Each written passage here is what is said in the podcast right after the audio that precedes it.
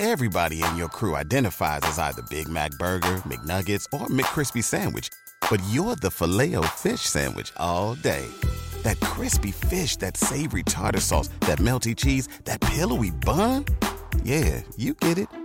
Every time. And if you love the Filet-O-Fish, right now you can catch two of the classics you love for just $6. Limited time only. Price and participation may vary. Cannot be combined with any other offer. Single item at regular price. Ba da ba ba ba.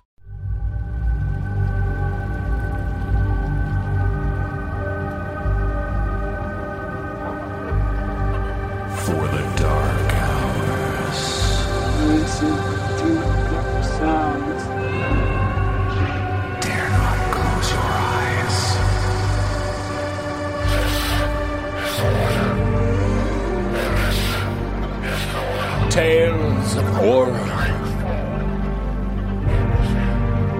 As the sleepless hours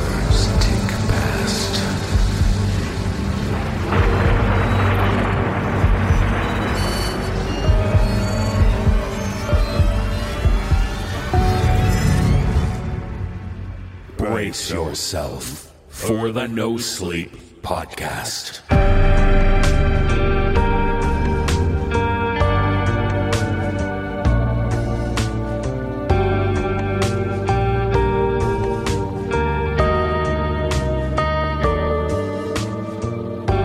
Season 15, Episode 23 of the No Sleep Podcast. I'm David Cummings, and now it's dark.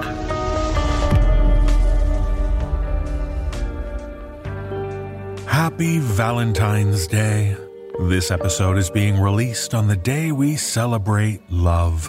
Those red hearts full of that warm, sticky blood that runs down our chin when we tear lustfully into the warm flesh of.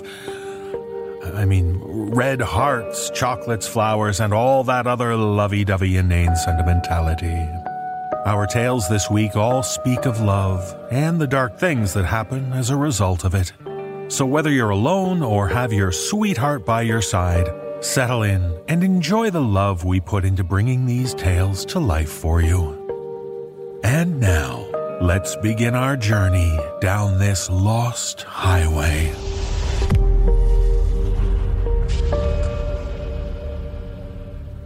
In our first tale, we meet a couple who have been in love for decades. But with age comes the struggles of body and mind failing. As we learn in this tale from author Charlie Williams, the couple plays road games on their travels, a fun way of keeping their minds sharp. I join Mike DelGaudio, Nikolle Doolin, and Peter Lewis in performing this tale. So keep on the lookout and keep score in the Roadkill Diaries.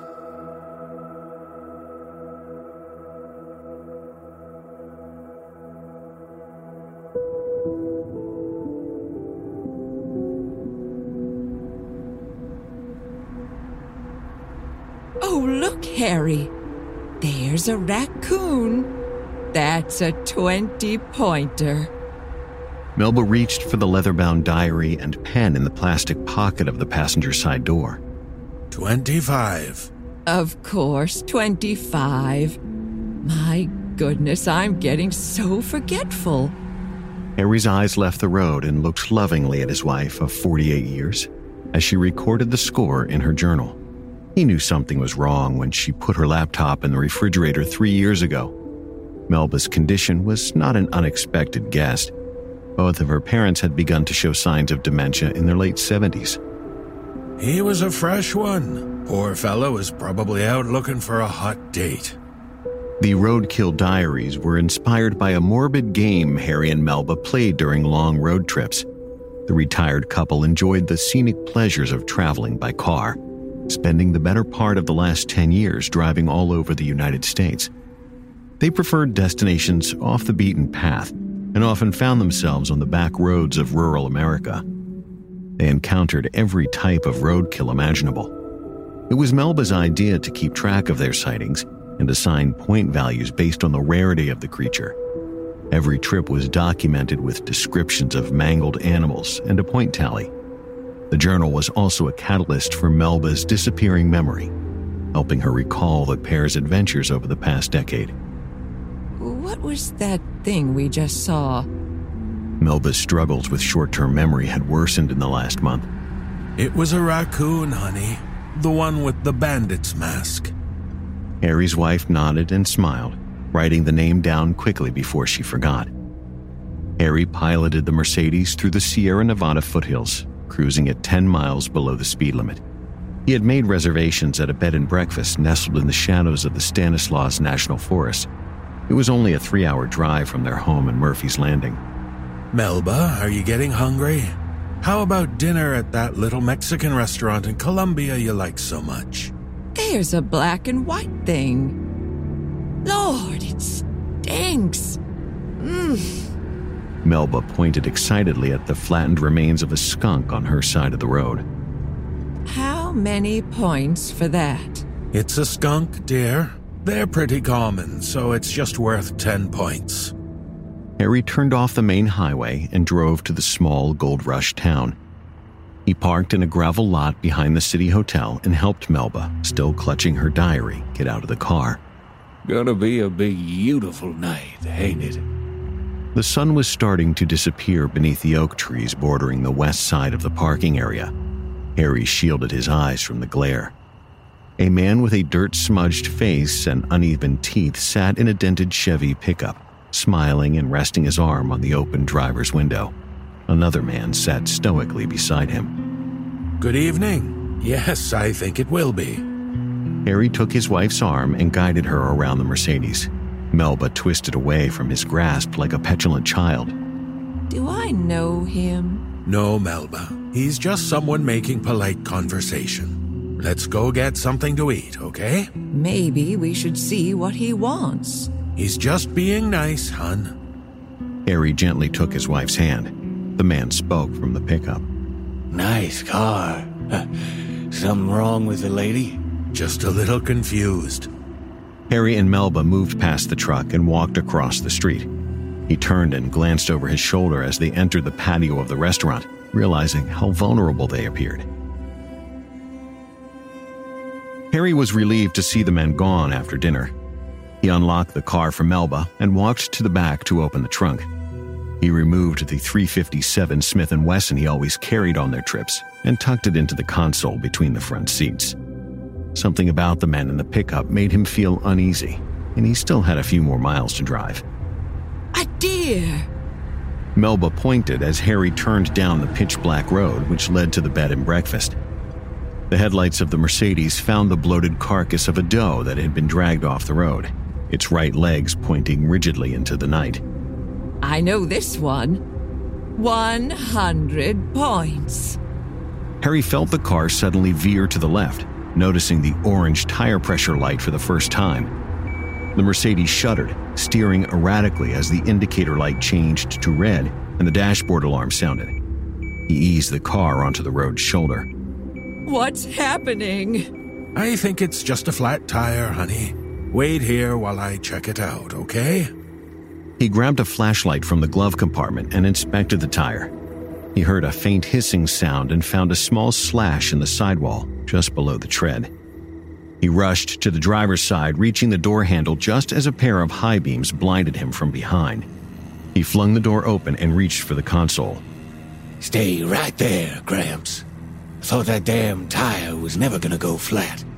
The man with the dirty face walked towards Harry, pointing a shotgun. His partner followed casually behind him. Harry stepped away from the car and held his empty hands out at his sides. Oh, we just want your wallet and the old lady's purse, and we'll be on our way. The 357 Smith & Wesson flashed twice from the passenger side of the Mercedes, the gunshots echoing through the forest canopy. The two men crumpled to the ground and lay still. Harry ran to the open car door. Melba sat with the diary already in her lap, the gun wafting smoke beside her. Oh, Harry. They've got to be worth at least 2,000 points.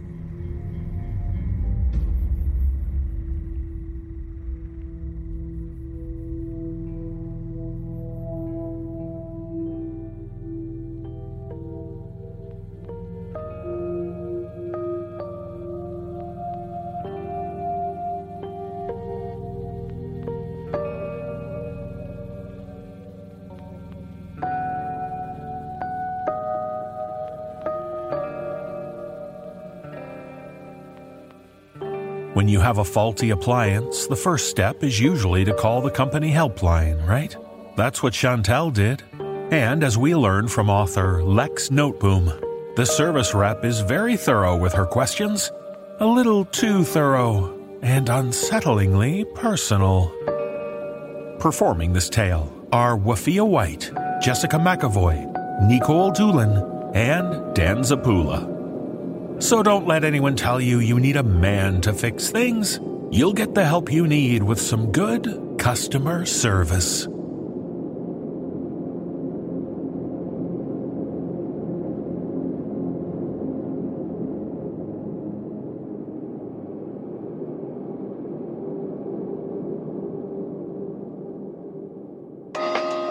Welcome to. We hope you are having a great day. Here at. We are famous for our 100% customer satisfaction rate. If there's anything we can help you with, please choose the option most applicable to you. And we'll connect you with one of our talented customer service managers. Press 1 if you have questions about your order's arrival date. Press 2 if you want to return a product. Press 3 if you would like to compliment a company representative on our outstanding lifetime customer service. Press 4 for all other questions or comments. A very good evening. This is Melanie calling you from the quarters. What is it I can help you with this beautiful evening?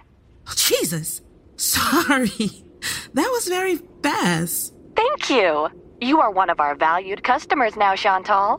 When someone is a customer, they are a customer for life.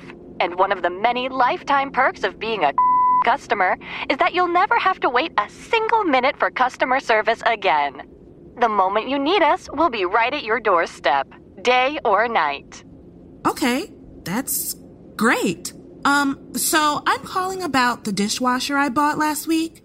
Yes, I can see that here. You bought a beautiful dishwasher. An excellent choice if you're forced to keep an eye on your budget.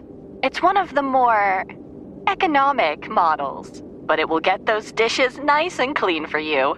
Well, actually, it hasn't been doing that yet. It's. Are you telling me that your dishwasher isn't working properly, Chantal? I'm afraid so. I've been trying to get it to start, but it won't. And I think the problem is that the door doesn't close all the way. If the door isn't closed all the way, Chantal, the dishwasher won't initiate a program. But that's a good thing if you ask me. I wouldn't want water and soap spraying all over my kitchen floor.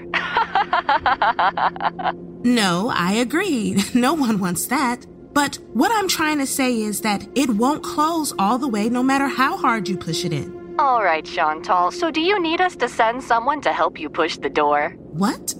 No, of course not. I should be able to close the dishwasher myself. Yes, it would be best if you were able to close the door yourself. But if you want us to send over a strong man to help you close that door, it would be no problem. I would like you to send over someone that can fix the door. I think the door wasn't put on the machine the right way. The latch isn't aligned to the lock. Gotcha, Chantal. I'm just going to need some additional information from you so I can complete your profile. That way I can send someone out to your neck of the woods right away. Okay, that'd be great. I could. Also, I'm sorry for interrupting you right there, Chantal, but I would just like to let you know that this service will be completely free of charge. Okay, yeah, that's good. So, just to be clear, you will be paying zero American dollars for us sending someone over there to fix whatever problem is you are having this beautiful evening. Great. It doesn't matter what the problem is, we will fix it for you. Yes, that's amazing. Thank you very much. The problem here is that the dishwasher door needs to be fixed. Please help me do that. Yes, it needs to be closed properly so the dishes can get washed. I understand. So let's take a look see here at what we've got here, Chantal. That sounds amazing, Melanie. Let's see here. You are Chantal, born in the small town of. That's me. What's life like over there, Chantal? Do you like small town America?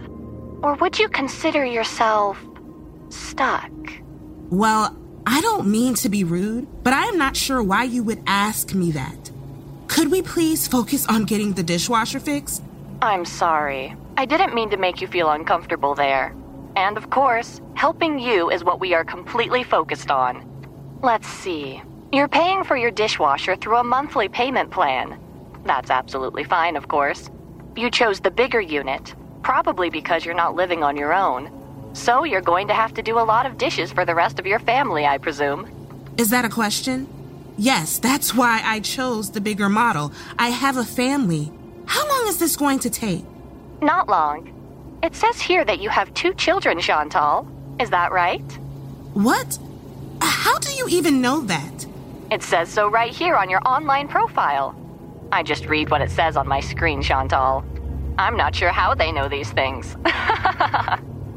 Two boys, Derek and Jonathan. Derek is nine and Jonathan is only three. Is that right? How do you know this and why is this relevant? I don't understand why. Oh my god. Aren't these two cute? Look at those bright little blue eyes on little Jonathan. Are you looking at pictures of my children right now? Oh my god, Chantal. what? It says here you lost your husband just over a year ago.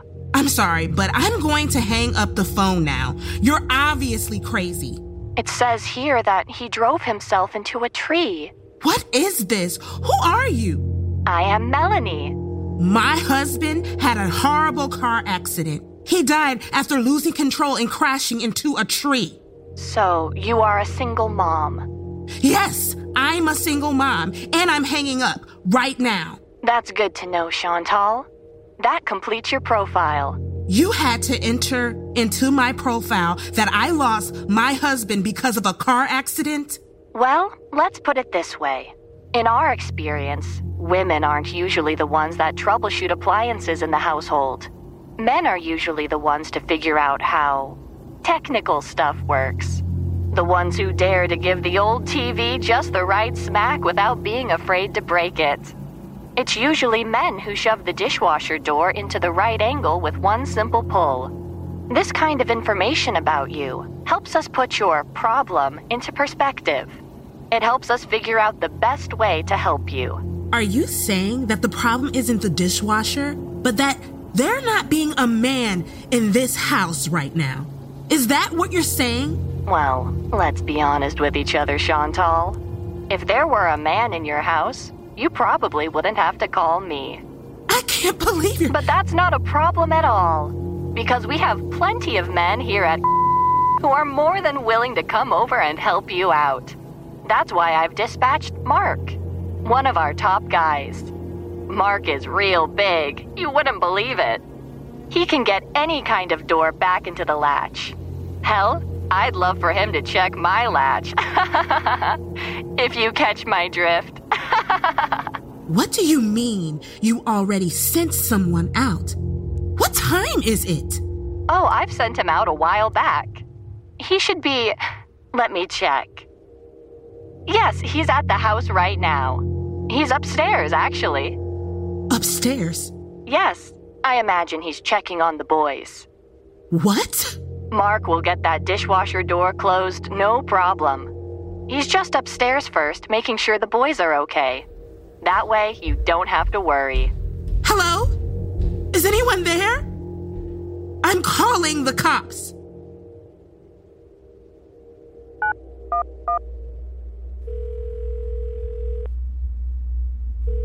Nine one one. What is your emergency? Yes, there's someone in my house. Did someone break in? Yes, they're inside right now. Where are you, ma'am? I'm downstairs, but he's upstairs with my kids. Someone is upstairs with your kids? Yes, I need help right now. I'm all alone. You don't have a husband, ma'am? No, I don't. Well, not anymore. Did your husband kill himself because of you, ma'am? What? Did your husband get so tired of you not being able to get anything done around the house without asking for help that he drove himself right into a tree? What is this? Just kidding, Chantal. Don't worry. It was just me, Melanie, from. I think we got disconnected there for a second. But I managed to trace your phone number just in time, so we're all good. What? I. How? Tell your guy to come down and leave my kids alone. It would be best if you could please stay on the line, Chantal. That way we can get your problem fixed as fast as possible. Tell your guy to come down right now. Stay on the fucking line, Chantal. Do you hear me? If you hang up on me one more time, I will have Mark rip off one of little Jonathan's arms, and I'll have him tell Derek to try and stick it back on again before his brother bleeds to death. Do you understand me? Okay, okay. Please, I. We have a 100% customer satisfaction rate. And I'm not going to be the first customer happiness manager to fuck that up. So there are two options here. One, we are going to fix this problem you have in your life. Two, we are going to end your life altogether. Got it? Yes. So what'll it be? Let's please fix the problem. Great. Now Mark will come down to have a look at your dishwasher while we go ahead and complete that profile of yours. Okay. Oh my god. He's so big. He's. He can't even stand up straight in here. Yes, like I said, Mark is one of our biggest guys. Perfect for a case like yours. Please. Please go away. Please leave. What's wrong, Chantal? Where are his eyes? He doesn't have eyes. He's so big. What is he? Can I please go upstairs to check on my boys? Your boys will be fine, Chantal. Don't worry about them. Help! Help me, someone! Don't do that, Chantal. Come on. I'll stop. I'm sorry. Make him stop. We agreed to solve this problem together, remember? So let's do that. I'm looking forward to getting you back to 100% satisfied. Yes, okay. So let's do that. Let's fix the dishwasher. Like I said, Chantal, if I take a look at your profile, I don't think the problem is that you aren't strong enough to get the door back into the latch. I think the problem is that you don't have a man in your life. have you been on any dates since your husband died? Yes, I did. One date was some asshole trying to get laid as fast as possible. That was. Billy. Yes? I see. Billy wouldn't be a suitable partner, I'm afraid. What else have you been trying to do to find a new man? Nothing. I don't have time. I work and I have the boys. I completely understand, Chantal. But don't you think you would be a better mom to your children if there was a man in your life? Of course. So, what we could do here is just go ahead and find you a suitable man. That way we solve all your current problems. You can't do that. That's impossible. Impossible is a word we don't use over here at. We always find a solution to our customers' problems, no matter how difficult. Robert was perfect. Robert was the perfect man. But he drove right into a fucking tree, so there's nothing left of him. There's nothing there anymore. Where he used to be, there's nothing. It's just emptiness. I see, Chantal. Of course, thinking the one partner you had in your life was the only perfect companion out of all the people on this planet is a ridiculous notion. It's just a self deluding construct, a shield created by your subconscious to protect you from the terrifying prospect of being vulnerable enough again, to be able to truly connect with another human being, completely revealing yourself and thus having to face who you are right now. That's scary. It's easier to pretend true love is lost forever. You pick long, throbbing sadness over short, stinking pain. You don't understand. He was the only one. Am I correct to assume that you live with the misguided but nonetheless strong conviction that there is only one way to fill the void in your house and your soul? And that is to be reunited with Robert? No one can ever replace him. All right. Then I think we should go ahead and reunite the two of you. What? Chantal, I would like to thank you very much for calling, and it was my honor and privilege to help you today. I'm going to leave you in the capable hands of Mark, who's going to reunite you with Robert. Since we arrived at only one possible solution to your problem, I'm going to go ahead and complete your profile with a five star rating. Mark will take it from here. Thank you for calling, where we strive for nothing short of 100% customer satisfaction. Please note that this call may have been recorded for educational or monitoring purposes.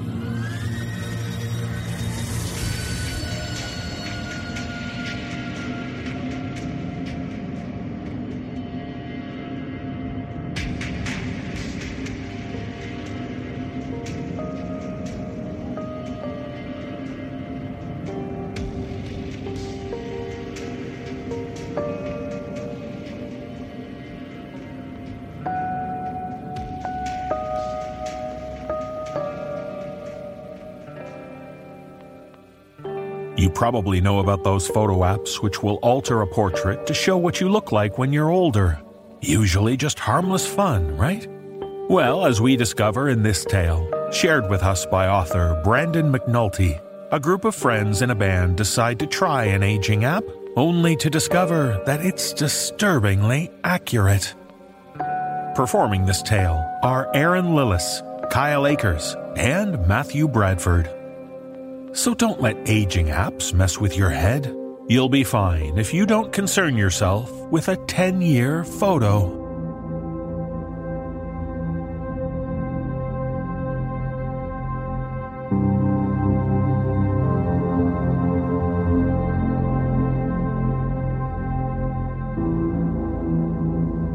Never should have clicked on 10 year photo.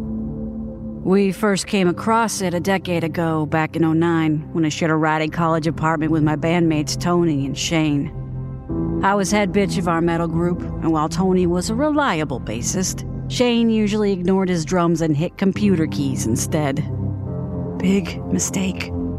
The habit led him to 10 year photo and its simple three step concept. Upload a photo, click submit, and see your future. If you had one. Our first upload was Tony's ex girlfriend. She was your typical pre law babe, wrapped up in preppy clothes and drenched in sunny blonde highlights. Heavy makeup, lots of jewelry. The type that scrunched her nose at my white girl dreadlocks, my tattoos, my Megadeth tank tops. Shane and I couldn't stand her, so we found a picture of her and hit upload. Then we waited. A yellow loading bar inched across the screen.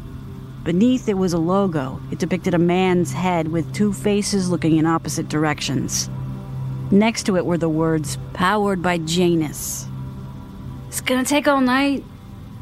Shane's room always gave me a headache for one reason or another.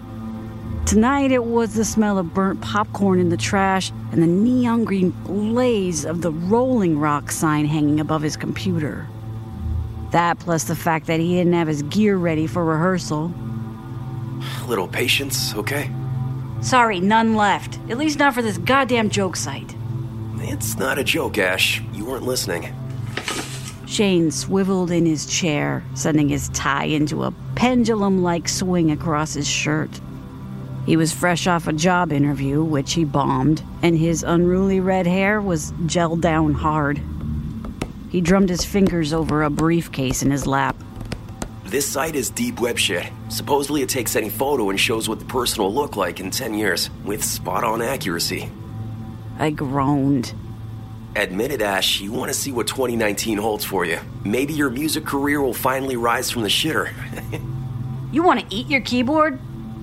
He yelled for Tony as the loading bar hit 100%. For a moment, the screen froze. Then up popped a picture of Tony's ex, only this time her flawless face was a tug of war battle between wrinkles and laugh lines. Recognize her, Tony?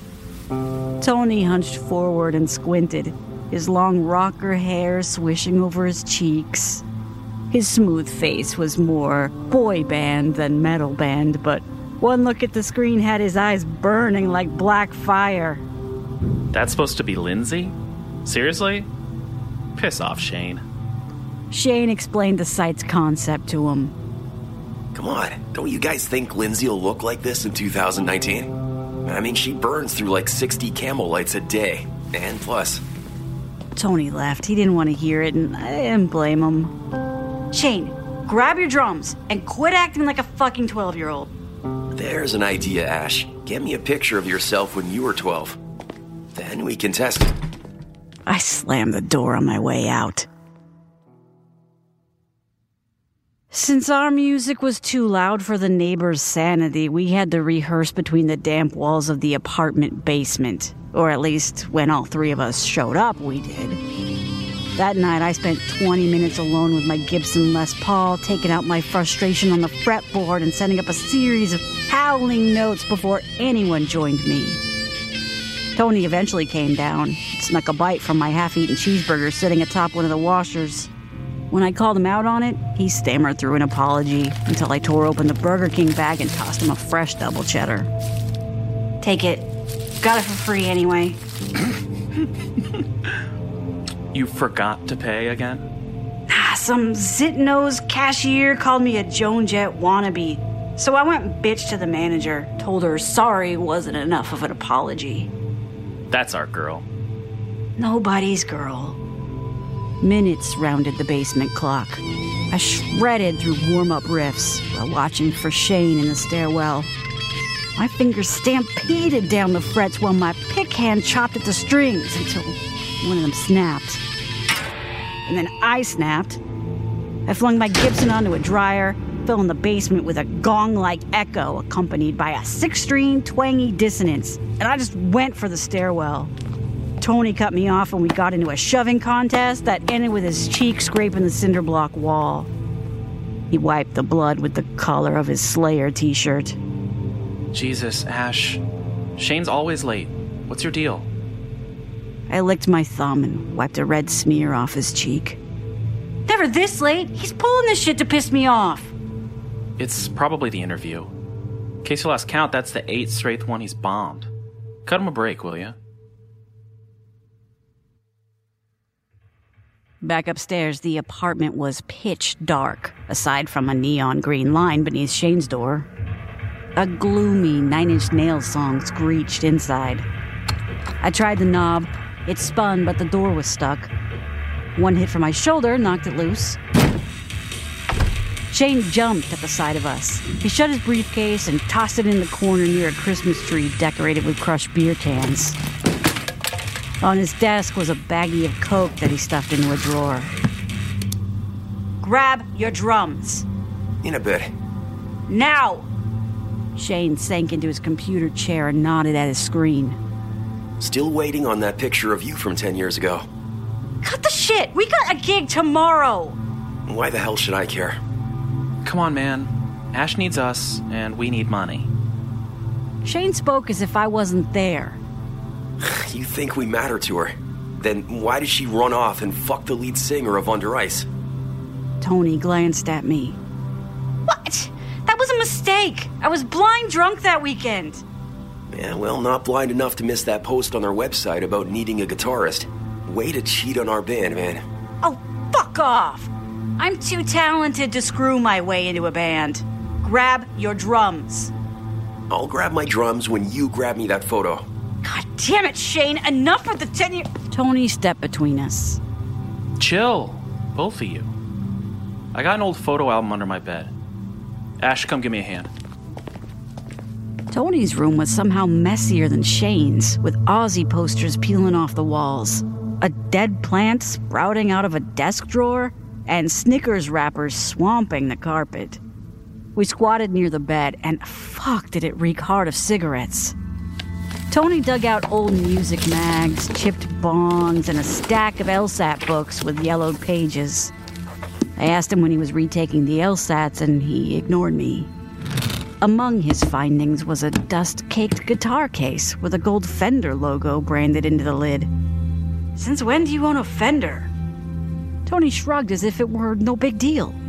I couldn't understand why he'd keep it stashed while playing away at that cheapo one he'd had since sophomore year. The excavation ended in success. Tony flipped open a leather photo album to the older photos.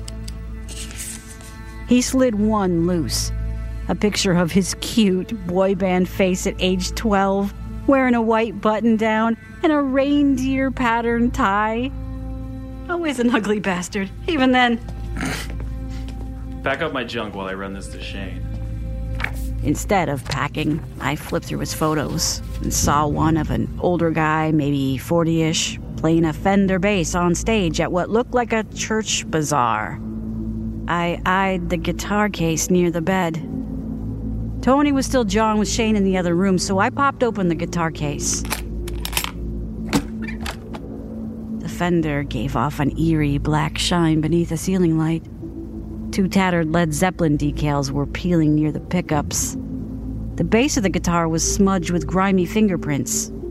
I lifted the bottom of my tank top to wipe them. Don't. I jumped. Tony stood in the doorway, glaring at me as if I'd tried to rob him. Killer bass. It was my dad's. My mouth turned to cotton. Tony shut the case, glaring at me. I tried to explain when Shane yelled from down the hall. Guys, hurry! The loading bar was at 98% when Tony and I swung in. Shane poked a pipe between his lips and hit it. He exhaled a warm, sweet cloud. Moment of truth right here. The loading bar disappeared. The screen went black. Everything froze. Even the mouse wouldn't budge. Shane threw up his hands in frustration. Then the screen flashed black to white. From the top down, an image loaded, and into view came shaggy, dark hair. Tony's face appeared, looking almost exactly as he did now. It even showed the scrape on his cheek. Tony and Shane lowered their jaws, shocked.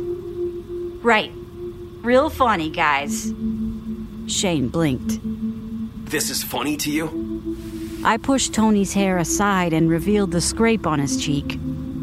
You took that picture just now while I was in his room. I turned to Tony and jabbed him in the ribs. The future lawyer falsifying evidence? They should disbar your ass. Ash, we didn't. Then the loading finished. It left me speechless. At the bottom, his neck was hulking through the collar of the kitty shirt. The top button had torn loose, and his reindeer tie hung askew. Tony had grown. His clothes hadn't. Rehearsal went nowhere. Shane swatted drums, Tony thumbed his bass. The more distant they grew, the more I second guessed my skepticism about that website. 10 year photo, powered by Janus. A decade in one click. While there was image alteration software readily available, no way could Shane doctor Tony's shirt and tie like that, not in three minutes. But if they weren't pranking me, what did that say about the website? And what was Janus? A person? A company? Some hush hush government group? We ended up back in Shane's room, the popcorn stench fading as Shane toked his pipe. Tony agreed to upload a picture of his mom from that same Christmas collection. In it, Photo Mom wore a tight candy cane sweater and looked awfully thin, much thinner than the globby, hammock chinned woman Tony introduced me to during homecoming week. The three of us mauled a six pack of Coors while Photo Mom loaded. Shane downed his beer seemingly in one gulp and reached for a second. Tony leaned in when the loading bar hit 100%. Once again, it froze, this time longer than the last. Part of me prayed that Janus ran out of power. The screen flashed. Tony's mom appeared, brow wrinkled and cheeks ballooning. She looked as plump as her current self, but what shocked us was the sweater. That candy cane sweater fit Photo Mom fine, but now her chunky arms stretched the fabric like fishnets, with her suffocating pink skin poking through. Maybe it was the booze, but I started laughing. I had to. I needed to believe it was a joke.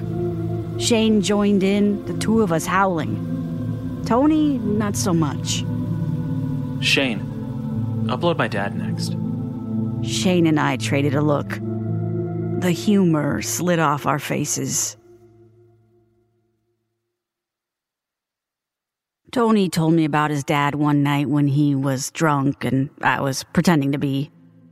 The last time he saw his old man, the guy was in a hospital bed, a thin blanket covering his bumpy ribs and jagged knees. Worse yet, with all the IV stands and monitors around, Tony couldn't give his old man a goodbye hug. For a brief moment, his dad stirred, noticed him, and lifted a scrawny hand above the bed railing. Tony reached out, and right before their fingers brushed, his dad's arm fell short and hung there. Right now, Tony's eyes held the same glossy stare as when he told me that story. Except this time there was a sick, wistful hope in them. No doubt he was cycling through the what if scenarios. What if his dad beat the cancer? What if he regained weight? What if he were here now? The loading bar hit 99%. Tony's throat hiked in his neck. I knew I had to get him out of the room, away from the computer. Seeing it would tear him apart. I pinched his elbow, but he shook me off and leaned over the monitor. The loading finished. The screen froze for several minutes. Nothing happened. Nothing, nothing, nothing. I cleared my throat to say something. but when my mouth opened, no words fell out. The screen flashed black to white and back to black. There was no picture, just one word error. The bottle went frigid in my grasp. A numbness spread up my arm. I knew I was supposed to say something, but I was never the consoling type, and now seemed an impossible time to start. Shane finally broke the silence. Want me to re upload? Tony left the room. Water flushed nonstop from the bathroom sink. I listened with my ear pressed to the door. Never had Tony needed a moment alone more, but I couldn't trust him with total solitude. The look on his face when that error message hit was something out of hell. And while us rockers were headed there, it wouldn't be tonight. There came a final splash of water and the slap of a towel. He coughed a few times, and the bathroom tiles creaked. He was leaving. He was okay, thank Christ. I hurried away to the kitchen and grabbed another six pack. When he started down the hall, I stepped out all casual, bottles rattling at my side. He tried ignoring me on his way to the front door, but I stopped him. So, Shane's ideas can be shitty sometimes, huh? He didn't reply, just swallowed. He smelled of sweat and soap, his hair shining wet in the light from the kitchen. His eyelids were swollen and red. Before I could stop myself, I snared him in a hug. The bottles clinked behind him as I squeezed tight. He trembled, his cheek moist against my forehead. It took him a second to register what was going on, and then his head slid across my back, bumping my bra as his palm meshed against my spine. We pulled back, still in each other's grasp. I wiped a wet clump of hair from his face. He brushed a couple stray dreadlocks from mine. I froze. His lips plunged toward mine. I shrank away. Let's not turn this into days of our lives, okay? He stammered something about heading out to the bar, but I, I couldn't let him leave.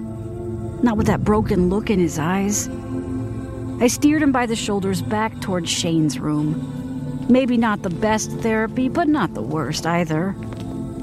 Shane's uploading me next. You don't want to miss this. Not if I burn out and end up looking like some knocked up Pat Benatar. The loading bar shot across the months, the seasons, the years. I wasn't doing this for Tony, not entirely. Sure, it was an excuse to keep him home, but the truth was, I needed to know where I was headed.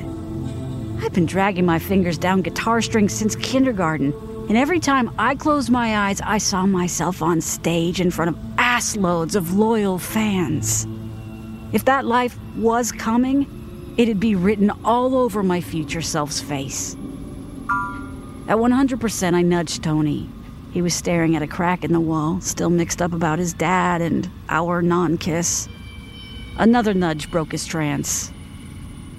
The screen flashed. I braced myself for the big moment. It flashed again, and I saw a stranger. A bald, baggy eyed stranger with shriveled tattoos webbing her neck and shoulders. The tough metal chick was gone, replaced by a heroin thin banshee who probably hadn't slept in a decade. Shane threw his head back, laughing, and Tony snorted into his sleeve. I leaned over the keyboard, my mouth tasting of dust. How could I go bald at 32? Tony went next, apparently loosened up enough by my shitty outcome. When his future arrived, I forced myself to laugh. Somewhere before his 32nd birthday, he got himself a crew cut and went gray in the process. I joked about the long hours of lawyering in his future. He didn't laugh. Afterwards, Shane clicked out of the program. The fuck, Shane?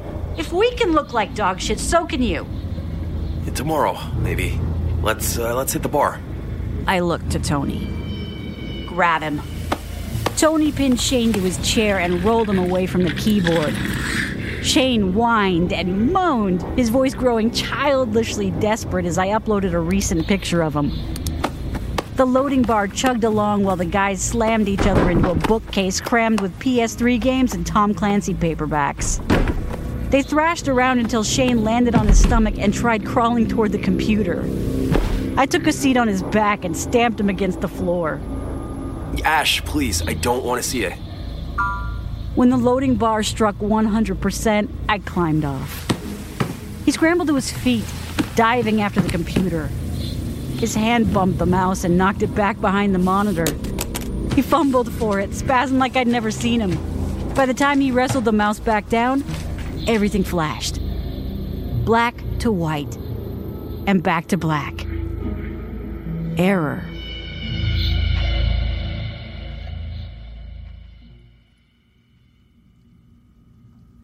Kitchen felt like the only place left on Earth. I don't know why we picked the kitchen after Shane threw us out of his room, but we did. Tony and I sat with our backs to the fridge, its stainless steel sending chills through my tank top. The floor was sticky from old soda. A wet stench of used coffee grounds hung in the air. Now and then, the light above the sink flickered and the faucet dripped. Everything else seemed hollow and motionless. We started drinking, and a small forest of empty bottles arose between us. We kept going till the last beer. Want to split it? Tony lumbered to his feet. I think I'll go check on Shane. Don't. It's gotta be winding down now. There's only like 80 photos on his computer. What, you take an inventory? I snorted. Tony sat back down. He squeezed the lid off the last Coors and offered it to me. What about you? You alright? I scratched at my dreadlocks to make sure they were still there. I've been twirling them like a circus act ever since we sat down. Any minute now, I expected them to pop loose and slither away. Tony was no better. I caught him checking his reflection in the chrome door handle, probably afraid the color would leak from his hair any second. I was pretty goddamn bald in that photo. Tony shrugged. Who knows? Maybe I'll get sick of my dreads and shave them. Try a new look. Go all punk. Yeah, maybe. My head didn't look shaved, though. Tony frowned. Does anyone in your fa- Never mind. When he looked away, I shoved him. What? Go on, say it. There was a long pause. Only the faint rumble of the fridge and the buzz of the light sounded. He frowned and said, I was going to ask if anyone in your family had, you know, cancer. Hearing it sobered the night's booze right out of me. I took his Coors off him and knocked it back. The beer hit my throat like a blessing. Handed it back and told him about my Aunt Kay. You mentioned her one night when you were wasted. Something about her and your Gibson. My Gibson was hers originally. She babysat me a lot, gave me guitar lessons. Then, when I was seven, the lessons stopped. My dad said she had to go on tour. I was thrilled for her. I thought she joined Metallica or something.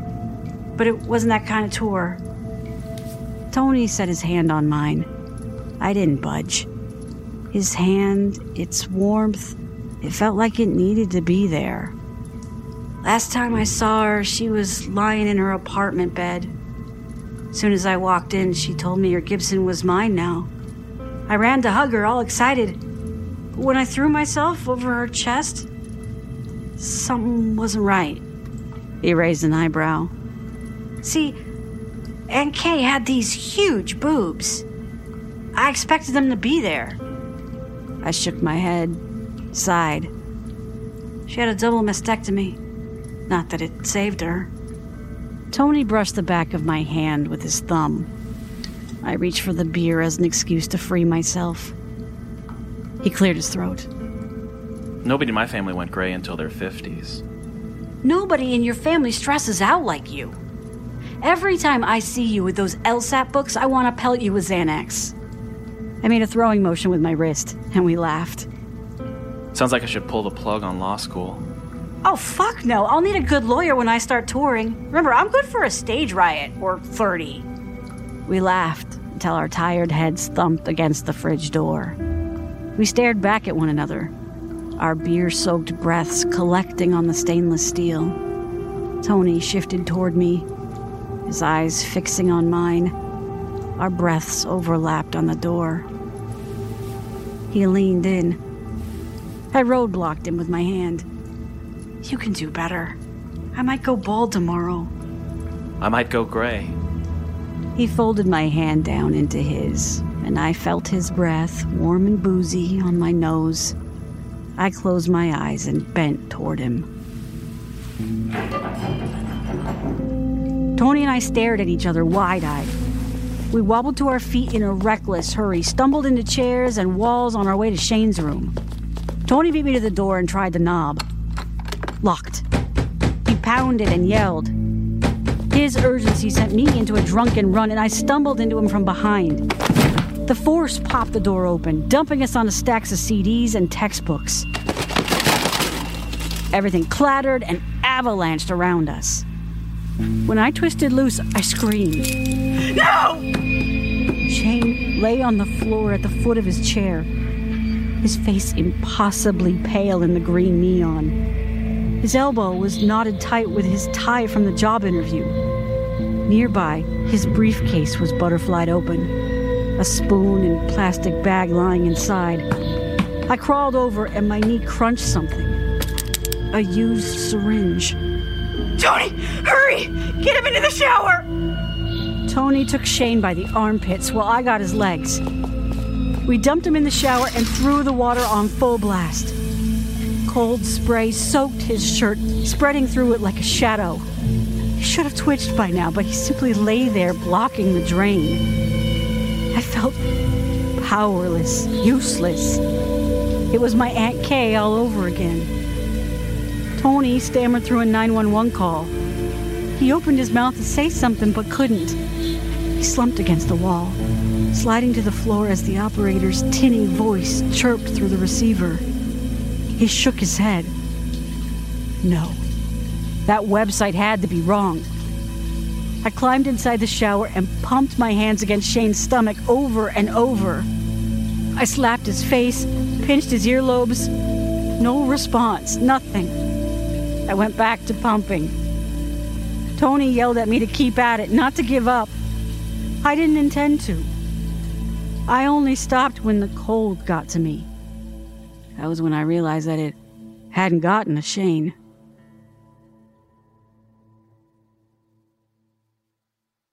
Today marked the 10 year anniversary of that night. I celebrated with a routine trip to the oncology ward, where a nurse donned a C list actress's smile and led me to the chemo room. It was bright inside, the sunlight warming the leather chairs, the air tingling with a fake lilac freshener. What could have been a halfway peaceful visit turned hectic when I saw who was sitting inside. Nurse, can I have a minute alone? Let my stomach settle.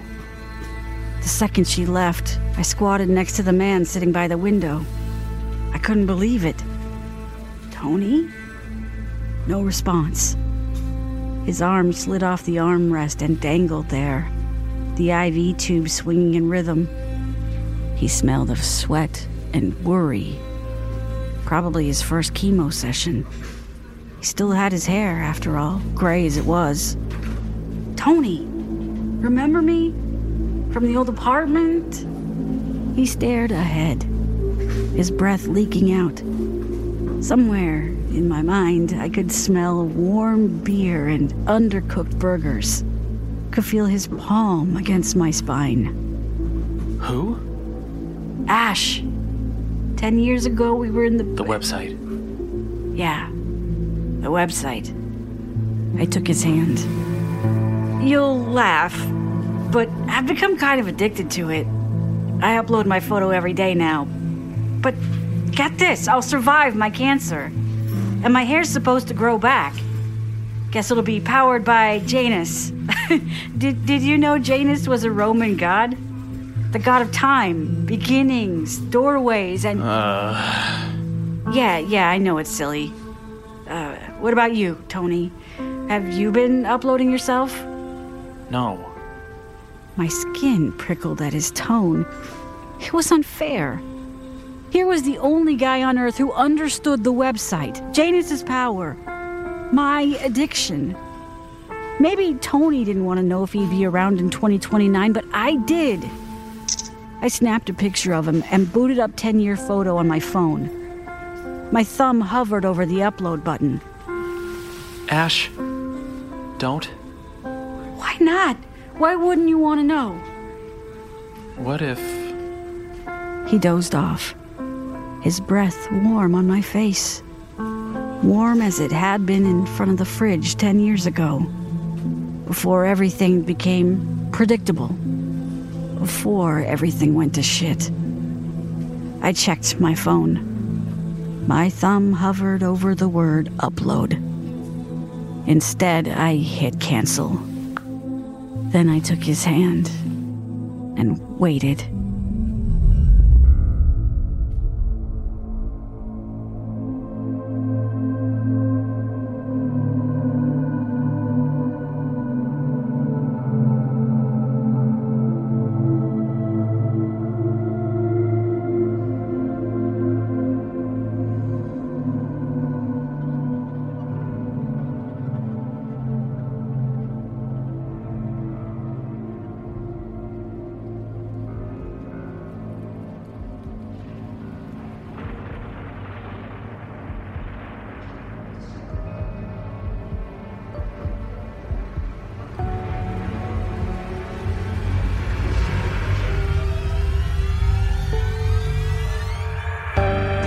You for joining us on our journey down the Lost Highway.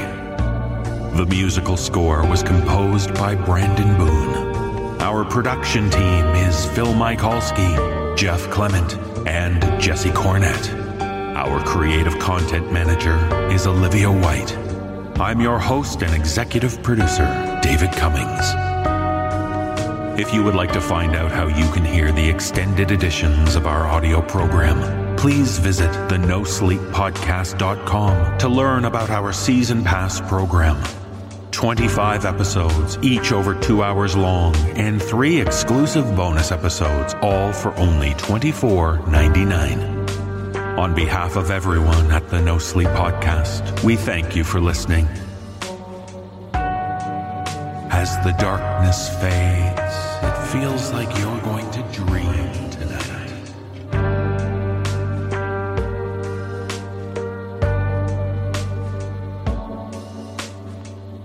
audio production is copyright 2020 by Creative Reason Media Inc., all rights reserved. The copyrights for each story are held by the respective authors. No duplication or reproduction of this audio program is permitted without the written consent of Creative Reason Media Inc.